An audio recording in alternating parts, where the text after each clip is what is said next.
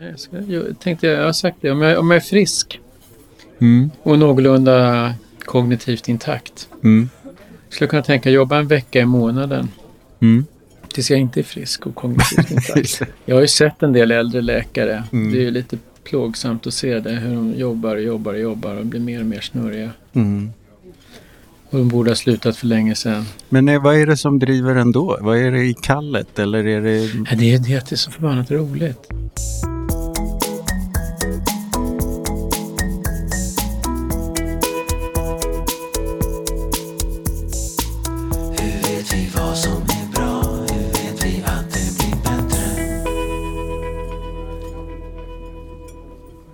Kafferast i Kunskapsfabriken. Välkommen till kafferast i Kunskapsfabriken. Tack. Herman Holm. Jag har försökt få tag på dig länge men vi har inte lyckats få till att vi korsar våra vägar förrän nu. Um, framförallt var det för, är det ett år sedan ungefär som den här boken kom. Det är nog ungefär ett år sedan. Som heter Utan dig finns inget jag. En visionsbok om psykisk hälsa och psykiatri som RSMH gav ut som är en antologi med massa olika kapitel av personer med egna erfarenheter eller som du som är läkare och så vidare. Och du skri- har skrivit ett kapitel där som, ja vad ska man säga att det handlar om? Det handlar väl om en, delvis en tillbakablick och någon försök att berätta en historia om psykiatrins senaste hundra år kan man väl säga. Mm. Det, det är väl det jag försöker göra. För nu har jag jobbat i drygt 30 år som psykiater och bara under de här 30 åren har det hänt otroligt mycket. Mm. Ja, 30 år är ju en tredjedel av 100 Ja, faktiskt. så, Så så att, ja. eh, ja, det har hänt fantastiskt mycket saker. Mycket som har varit bra men också mycket som kanske har varit mindre bra tycker jag. Mm. Och där känns det som en viktigt att försöka formulera på något sätt. Så det var väl det jag gjorde i den där kapitlet. Då. Vi kan beta oss igenom de här 1900-talsgubbarna som du räknar upp, eh, tre stycken. Ja, ja men jag tog tre. Det finns ju flera. Man skulle kunna tagit många andra. Men Ja. jag började med en mm, känd tysk psykiater som hette Emil Kreppelin som jobbade i München på ett jättestort mentalsjukhus. Kreppelin har haft en otrolig betydelse eh, även in i våra dagar. För han började jobba innan 1900-talet och på slutet på 1800-talet och då var det ju ganska råddigt i psykiatrin. Fanns det ens en psykiatri egentligen? Ja, jo, det fanns och den bestod ju i stort sett av stora statliga inrättningar där man vårdade psykiskt sjuka. Eh, och där jobbade Emil Kreppelin och man skilde, inte, man skilde inte ut speciellt mycket. Folk kom ju dit för att de var psykotiska eller väldigt deprimerade eller eh, upprymda eller eh, på något Mm. annat, hade någon annan typ av psykisk, psykiska symptom. Även dementa och epileptiker var inte så, så ovanligt. Och Mhm. på Mm. den tiden hade man också väldigt många människor som hade syfilis. Och syfilis, när den infekterar hjärnan så blir man psykiskt sjuk. Ja, just det. Så det var en mix av allting. Men man var dålig på att sortera upp det där. Och det, det tog ju Emil Kreppelin som sin livsuppgift att börja sortera. Så det var faktiskt Emil Kreppelin som skilde bipolär sjukdom, som man då kallade för manodepressiv sjukdom, från schizofreni. Och det gjorde han Jaha. genom att eh, se förloppet. Då såg han ju att det kan vara ganska svårt att skilja en, en manisk patient från en upprymd patient med schizofreni. Mm. Men tittar man på långtidsförloppet, vilket han ju då kunde göra. Han Ja, hade ju eftersom de, patienterna de år var satt efter år. inlåsta där. År efter år. Ja, Då kunde han ju se att det fanns vissa patienter som svängde i sinnesstämning. De kunde vara galna och upprymda och fulla av vanföreställningar och även hallucino- hallucinos.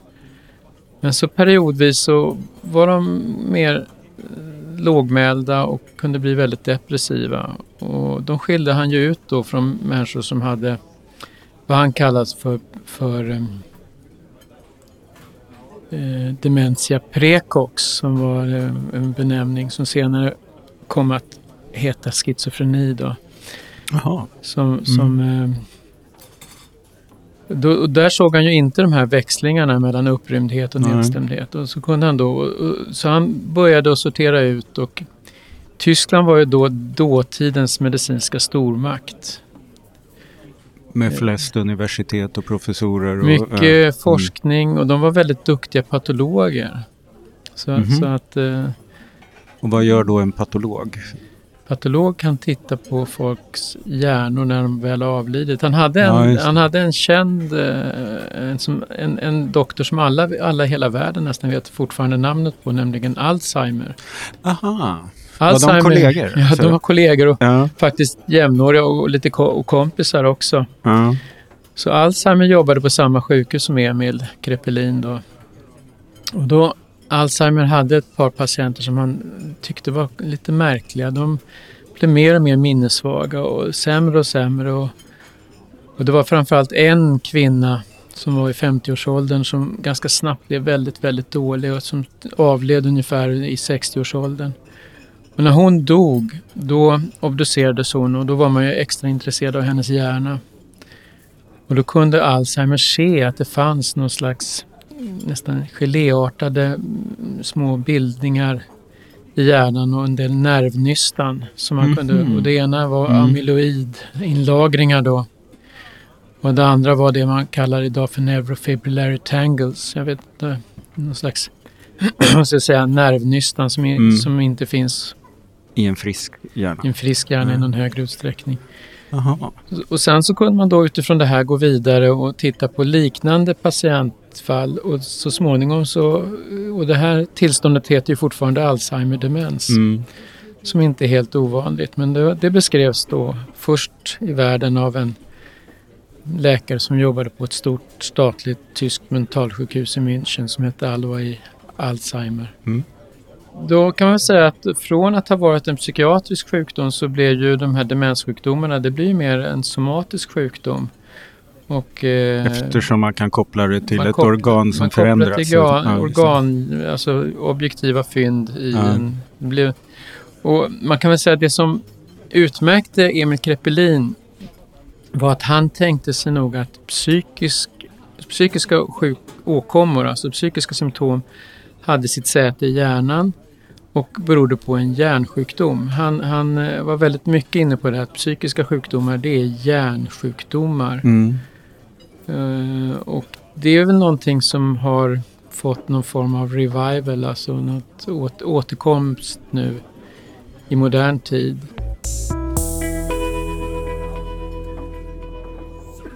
Men Kreppelin hade sin storhetstid då i början på 1900-talet, en bit in på 20-talet, men han, han eh, försvann lite grann ifrån scenen och ersattes av en annan stor gigant verkligen som faktiskt var född samma år. Var det 1856? kan det vara? 56 till 39. Ja, just det. 56 ja. Då föddes nämligen en annan mycket välkänd herre som heter Sigmund Freud. Kanske den mest kända av dem du har skrivit om. Ja, alltså han är ju eh, fortfarande, tror jag nog de flesta känner igen en bild av Sigmund Freud eller vet lite grann om vem han var. Framförallt om man är i min ålder då så, så var han betydligt mer levande för 30 år sedan än vad han, än vad han är idag. Mm. Han eh, var österrikare och verkade i Wien. Han var ju neurolog i botten och hade gjort en del neurologisk forskning men sen blev han mer och mer intresserad av det som han kom att ägna sitt liv åt, det han kallade för neuroser. Och ehm, Och vad är en neuros egentligen? Ja, en ska- neuros. Det Mm. han, det han, var, han var inne på flera saker. Han sa att neuroser kan vara en konflikt som är omedveten. Alltså, man har Mm. under sin, sitt liv varit med om olika händelser. Han var väldigt mycket inne i barndomen och tidiga trauma och så vidare. Och har man då varit utsatt för olika typer av påfrestningar eller konflikter som man inte har riktigt löst och lagt ner i det omedvetna så kan det påverka en på ett sätt som gör att man kan få besvär med ångest eller depressioner. Och, eller även, menade han, mm, psykotiska tillstånd kan ha sin rot i tidig uppväxt och barndom. Och då så var han med och tog fram det som man kallar för psykoanalys, alltså en, en behandlingsmetod som går ut på att patienten berättar och själv eh, fritt berättar, associerar och den läkaren eller psyanalytikern, psykoanalytikern som på den tiden ofta var läkare eh, är ganska passiv och återhållsam och eh, ger patienten ett visst stöd att fortsätta sin berättelse och försöker sedan att tolka det patienten säger och knyta till omedvetna konflikter. Och det handlar om att medvetandegöra de här omedvetna konflikterna och Mm. på det sättet, som man sa, bearbeta detta och komma vidare och komma ur sin, så att säga, neuros eller åtminstone delar av den. Ja, man menade att om man kan förstå och kan sätta in sitt lidande i någon form av sammanhang Mm. så kan man så att säga komma vidare och komma över. Och den här psykoanalytiska traditionen fick ju ett otroligt genomslag. Men Hur långt har vi kommit fram i historien då? Är det 20, 30, 40-tal Ja, alltså, där någonstans? eh, Många av Sigmund Freuds arbeten skrevs i slutet på 1800-talet och början på Mm. 1900-talet. Jag tror den här, en av hans mer betydelsefulla böcker, Drömtydning, kom precis år, år 1900 ungefär. Mm. Och eh, han hade ju då en psykoanalytisk skola, samlade väldigt många lärjungar och eh, Och en av dem hette just Jung.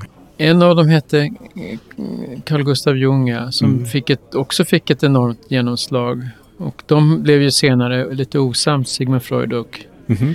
C.G. Jung. Då, så de, deras vägar skilde sig. Men, men det de hade gemensamt det var då ett intresse för det omedvetna, ett intresse för människans inre, känslomässigt och så vidare. Och det präglade, får man säga, psykiatrin både i Europa och inte minst i USA. Många av psykoanalytikerna var liksom Sigmund Freud av judisk börd så att säga. Så Mm. att många av dem flydde under andra världskriget till USA och i USA så får man nog lov att säga att, att eh, psykiatrin var i väldigt hög utsträckning eh, psykoanalytiskt färgad fram till ja, fram till 70-talet, sek- i slutet på 60 och början på 70-talet. Men idag är ju USA kanske mer präglat av en mer biologisk syn Mm. på psykisk sjukdom och psykiskt lidande. Och där kom den tredje som jag beskriver, en man som heter Robert Spitzer.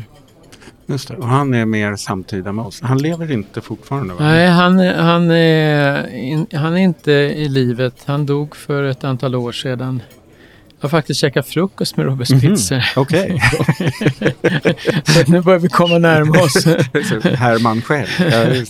Jo, men det var, han, Robert Spitzer var, han var pappa till det som heter DSM-3. Det fanns DSM-1 och DSM-2. Mm. Men de var ganska psykoanalytiskt Och präglade. DSM det står för Diagnostic... Diagnostic Statist Statistical Manual of Mental Disorder står det för. Ja, man läser ut. Och det är amerikanska läkare som tar fram Ja, där, det ska säga. är en sammanslutning av amerikanska psykiatriker som Mm. heter APA, American Psychiatric Association. De har gett ut den här diagnosklassifikationen sen, ja, någon gång sedan 50-talet och DSM-1 och DSM-2. Men sen på 70-talet så fick Robert Spitzer det här uppdraget att göra DSM-3. Varken DSM-1 eller DSM-2 hade något genomslag egentligen att tala om, men DSM-3 kom att bli och är fortfarande det som präglar, ungefär som Freuds tankar präglade stora delar av 1900-talet så har DSM präglat psykiatrin sen, sen, sen DSM-3 kom kan man säga i allt högre utsträckning och DSM-3 kom 1980. Mm. Och vad är då DSM-3? Ja, alltså egentligen kan man tala om att det är egentligen en revival av Emil Kreppelin. Mm. Emil Kreppelin var en observatör av olika typer av symptom och försökte ställa samman de här symptomen. Har man det och det och det så tyder det på att man har den och den åkomman. Och DSM-systemet är precis liknande. Har man en DSM-systemet bygger ofta på att man har olika typer av symptom eller beteenden Och har man mycket av vissa typer så uppfyller man, som man säger, kriterierna för en viss diagnos. Vi kan ta till exempel depressionsdiagnosen som exempel. Mm. Då menar man att man ska ha, man måste ha antingen nedstämdhet eller ett påtagligt tappat intresset för saker som tidigare varit väldigt intressanta för en. Det, det, det måste man ha. Men sen är det, så ska man ha fem av nio kriterier. Och då är det här med nedstämdhet och inte, tappat intresset ett av dem. Så sen Mm. ska man fylla på med fyra till. Och då har man ett antal att välja på. Det kan vara exempelvis störd dygnsrytm, alltså sömnstörning. Det kan vara viktnedgång och flera andra saker. Och har man fem av nio då säger man då fyller man kriterierna för diagnosen. Freud skulle nog, tror jag, delvis ha fnyst åt detta. För här, Mm. här handlar det bara om om något man kan observera i stunden, Mm. något man kan så att säga iaktta i stunden. Det, det tar inte alls någon hänsyn till de här symptomens uppkomst. För det var det som Freud var mest intresserad av.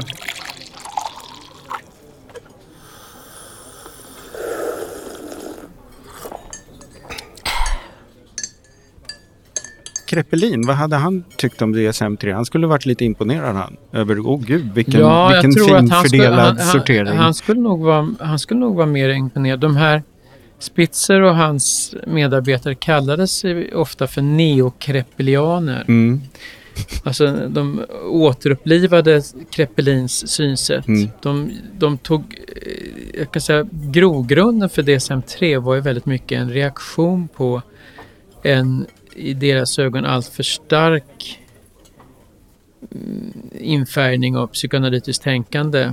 Och psykoanalytikerna ville ju på något sätt förklara allt psykiskt lidande med eh, Mm. trauma och med omedvetna konflikter. Och det menade man, det håller ju inte. Och det är väl min uppfattning också, det håller inte. Vi har, om vi tar bara depression så, så, så vet vi att depression och även bipolär sjukdom, alltså manodepressivitet, har en ganska stark genetisk infärgning. Man, har man en, en eh, familj med flera medlemmar som har depression eller bipolär sjukdom Mm. så är det vanligare att man kan få se depression eller bipolär sjukdom hos andra i den familjen eller i den släkten.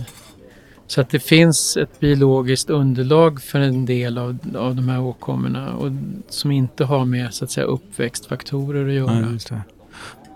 Och därmed så blir det ju en ganska skör beviskedja att säga att det bara är trauman eller särskilda händelser eller upplevelser. Ja, Mm. det är väl...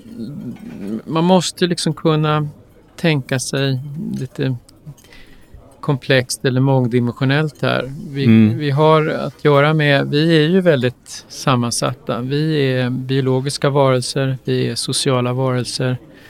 Jag minns ju då, jag var, ju, jag var med då när DSM-3 kom. För du blev läkare ungefär i den vevan? Ja, eller? ja. så jag var med under den här perioden när det kom. Jag kommer ihåg, jag var med innan DSM-systemet slog igenom Mm. i Sverige. Och då kallade man väldigt mycket för neuros. ja. Depressioner kallar man för neurosus, neurot och depressiva. Och, och eh, ångesttillstånd ha, hade, kallade man för neurosis angoris. Man Mm. uttryckte sig väldigt mycket latin också på den tiden, mycket mer än idag. Så att jag och de flesta andra välkomnar ju DSM som då gav oss mera, så att säga, möjligheter att differentiera. Om man tittar på ångesttillstånd, istället för att prata om att allt hette neurosis angoris så fick vi posttraumatiskt stresssyndrom, vi fick Mm. generaliserat ångesttillstånd och vi fick ett nästan ett tiotal andra ångesttillstånd också, social fobi och så vidare. Och så vidare. Så jag tyckte att det var fantastiskt och på den tiden så trodde jag nog också på allvar att hade man de här kriterierna så hade man sjukdomstillståndet eller hade den här störningen. Man pratar mer om störningar eller syndrom i psykiatrin Mm. än egentligen sjukdomstillstånd Eftersom man inte riktigt vet. eftersom man inte Ja. har någon riktig patogenes, eller Ja, någon egentlig definierad, man vet hur den här tillståndet har uppkommit. Så jag, jag hurrade ju för detta och har... eh, Men fanns det då en tro att nu kan vi se att det här är social fobi och inte PTSD.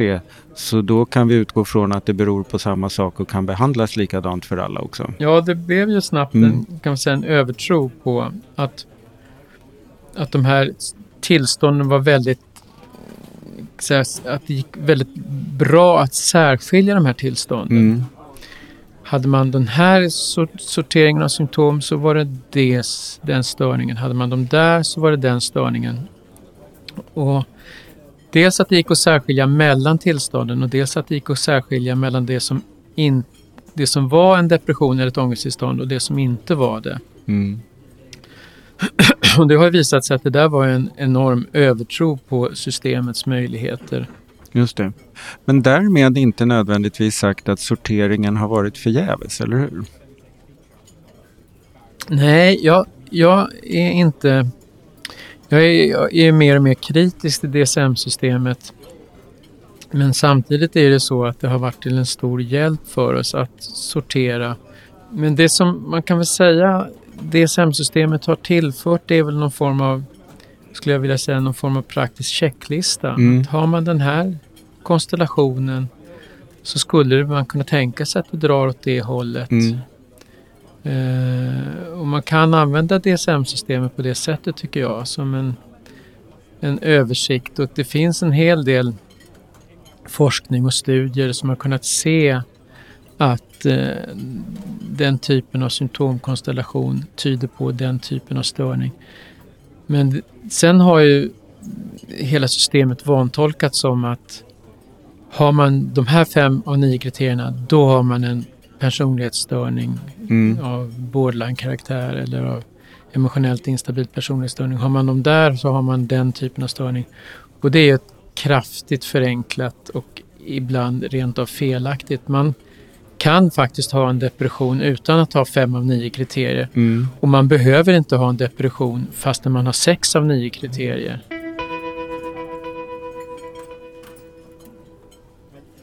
Det här börjar ju dra åt det där hållet vi kallar medikalisering. Eller det, pekar i, det kan peka i den riktningen att då Mm. säger vi då har vi ett piller mot det här. När vi, nu har vi fem kriterier, då kan vi säga att det är det och då har vi ett piller och så blir läkemedelsindustrin jätteglad.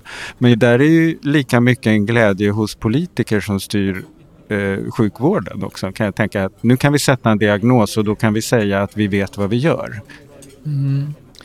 Alltså man rent allmänt, om man generellt helikopterperspektiv så har ju DSM-systemet gått hand i hand med en medikalisering och en uppfattning Mm. av att det är funktionsstörningar som går att behandla. Inte sällan med just farmaka. Det har också gått hand i hand med det man kallar för New Public Management. Och, och de här har ju gift ihop sig på något sätt. Att man tror att man kan mäta sig fram till och eh, att man kan behandla människor lite mer som någon form av objekt. Så man kan diagnostisera. Eh, Men det den skulle kunna göra är ju att den är en ingång till ett ganska vettigt samtal mellan patient och läkare.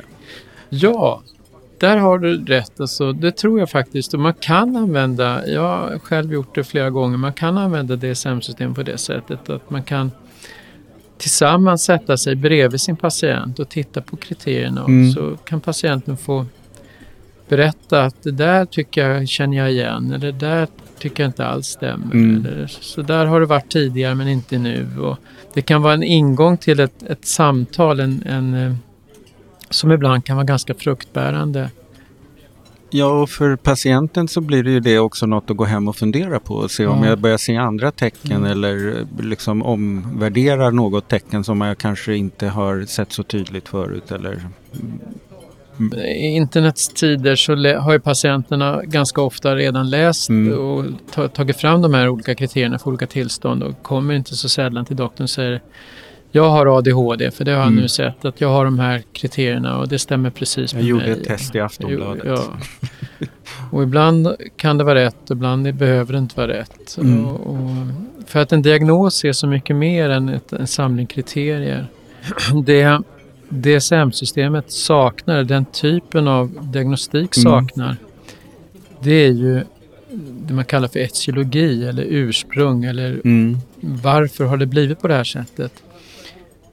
Om man till exempel råkar ut för någonting förfärligt, låt säga att man blir arbetslös och eh, får en väldigt kraftig reduktion av sin ekonomi, kanske inte har råd att behålla sitt boende Mm.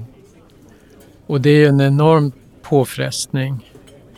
Om man då samtidigt utvecklar då både sömnstörning, oro, ångest, kanske till och med lite livsleda, suicidtankar och börjar äta dåligt, då uppfyller man ju med råge kriterierna för depression. Är det en depression eller är det ett tillstånd som man kanske kan bota med att man får ett nytt arbete? Mm. Alltså om man inte har någon kontext, om man inte... och, eh, DSM-systemet är helt utan kontext eller etiolo- etiologiskt tänk. Det är en av poängerna med, med DSM, att man inte bryr sig så mycket om. Lite grann som en reaktion på att man brydde sig för mycket om etiologin i den tidigare dynamiska skolan. Och då, då menar jag att man hamnar fel. Så att idag... Idag, ett, ett av mina stora eh, farhågor i dagens psykiatri det är att man i ett samhälle som blir mer tufft för många med ökade ojämlikheter med mera vad man ibland kallar för utanförskap eller större eh, skillnader mellan fattig och rik. Mm. Och eh, där skapas väldigt mycket psykiska påfrestningar och psykiska problem. Att man då individualiserar och medikaliserar någonting som i grunden kanske mer är att hänföra till ett samhällsproblem eller ett Mm. strukturellt problem. Jag har ofta själv tyckt att tänk om du hade haft ett jobb eller tänk om du hade haft ett sammanhang att ingå i. Tänk om du inte hade ha- varit så väldigt ensam och isolerad. Alltså, Mm. Den typen av påfrestningar kan ge upphov till väldigt mycket, många typer av psykisk problematik som mycket väl kan diagnostiseras inom citationstecken med DSM. Och, och har man inte liksom tanken på ursprung, etiologi, kontexten så, så um, hamnar man i bekymmer. Hur vet vi vad som är bra? Hur vet vi att det blir bättre? Jag tänker att det blir så problematiskt när man lyfter ur vården ur samhällskontexten och tänker att här har vi en typ av reparationsverkstad som är jätteskicklig på att eh, byta ut rostiga skruvar. Men eh, den behöver ju, som jag ser det, jobba mer intimt med det som handlar om att ta hand om människor. Ja, eh, om man ska lite hårdra det du säger så skulle, man, skulle jag vilja säga så här att idag är nog delar av psykiatrin mer inriktade på att ta hand om hjärnor än människor. Mm. Och jag tror ju att i vissa lägen kan det vara fullt okej och, och acceptabelt. I Vissa tillstånd är kanske mer att liksom fokusera på hjärnfunktionen. Men i majoriteten av tillstånden så är det nog mer att ta hand om den människa som bär omkring på den där hjärnan och vad har den här människan och människans hjärna varit med om som kan ha Mm. gett upphov till en hel rad olika typer av problem. Och hur kan vi få den här hjärnans funktionssätt att inte bli, skapa för mycket lidande för den här personen som bär omkring med den? Ja. Ja, just det. Så att, där, där ty, tycker jag man kan säga att, att, att man befinner sig i någon form av vägval eller skärningspunkt. Ehm, Jag och flera med mig har ju blivit mer och mer intresserade av det man kallar för personcentrerad vård och då är det många som skakar på huvudet. Ja, har vi, all vård är väl personcentrerad. Det är personer vi hanterar och personer som vi intresserar oss för. Men Men det är en vits med att inte säga patientcentrerad utan personcentrerad. ja, alltså Mm. I patientcentrerad vård, då är ju rollerna givna. Då har man en patient och man har någon som är behandlare och någon som är expert. I en personcentrerad vård, det man vill åt i en personcentrerad vård är ju både, det är inte antingen eller, utan det är både rent medicinska funktions... För det här gäller inte bara psykiatrin, det här Mm. gäller ju i stort. Man vill både åt olika typer av medicinska symptom, upphov, etiologi, men samtidigt vill man komma åt vad är det för person som har de här symptomen eller det här sjukdomstillståndet. Och att det är också väldigt viktigt, vare sig man har diabetes eller att man har en bipolär sjukdom eller en schizofrenisjukdom, så är de, vilken person som har det här är väldigt viktigt i hur man ska kommunicera, hur man ska lägga upp behandlingen, hur man ska kunna hjälpa den här personen. Och inte minst hur den här personen ska kunna hjälpa sig själv för att egenvård är en ganska stor del av hur man ska kunna hantera sig själv. Var, vilken, nästan vilken diagnos man än har Mm.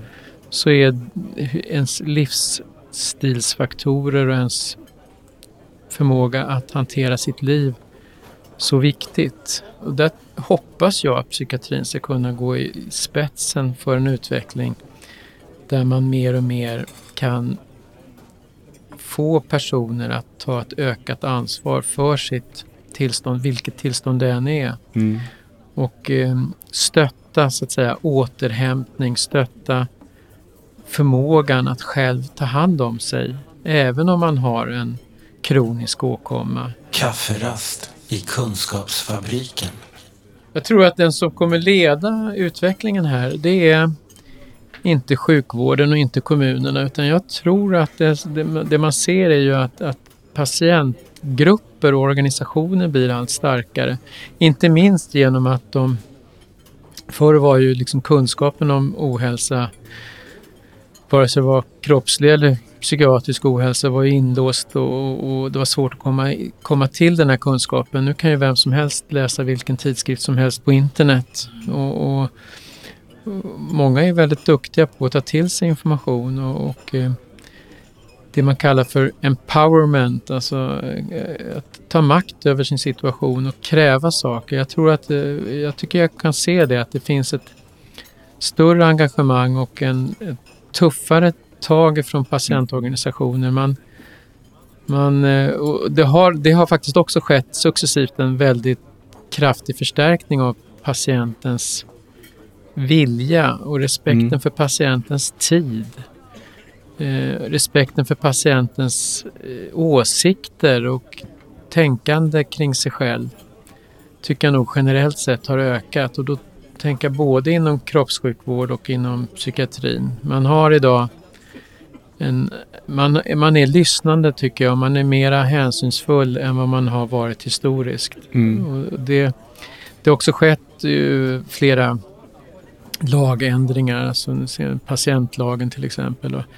Jag minns när hälso och sjukvårdslagen kom och det var också i skiftet där 70-80-talet och, och där man började just att prata om eh, att patienten har rätt att Mm. få information, patienten har rätt att välja och så vidare. Det, jag kommer ihåg att det var flera professorer när jag gick, för då gick jag fortfarande och läste medicin, som tyckte det där var förfärligt. Och patienterna vet ju ingenting, varför ska de ha rätt till så olika saker? Ja. Och idag är det ju faktiskt så att vi ändå, tror jag, de allra flesta, även de som jobbar i, inom hälso och sjukvården, tycker att det är ganska självklart att patienten har rätt, både till det ena Men jag andra. tänker också på det du pratade om i början här. Eh, att det är, så pass, det är så roligt att träffa patienter. För det Ja. i ett helt auktoritärt system så kan jag tänka mig att man inte träffar patienter för att upptäcka någonting utan bara för att utföra sin kunskap. Liksom. Eller sitt mästrande. Jag tycker att eh, fortfarande att det är fantastiskt spännande och det som är spännande det är ju både att kunna iaktta olika typer av symptom och beteenden men också kunna försöka tillsammans med patienten försöka bilda sig en uppfattning och försöka förstå de här symptomen och beteendena. Mm. Och det är väldigt ofta så att det finns olika händelser som kan ha ganska avgörande betydelse i ens liv. Och det gäller nog i stort sett samtliga tillstånd, även de med mer inom citationstecken biologisk anknytning, så Mm. är kontexten, livssituationen, livsvalen relationer extremt betydelsefulla.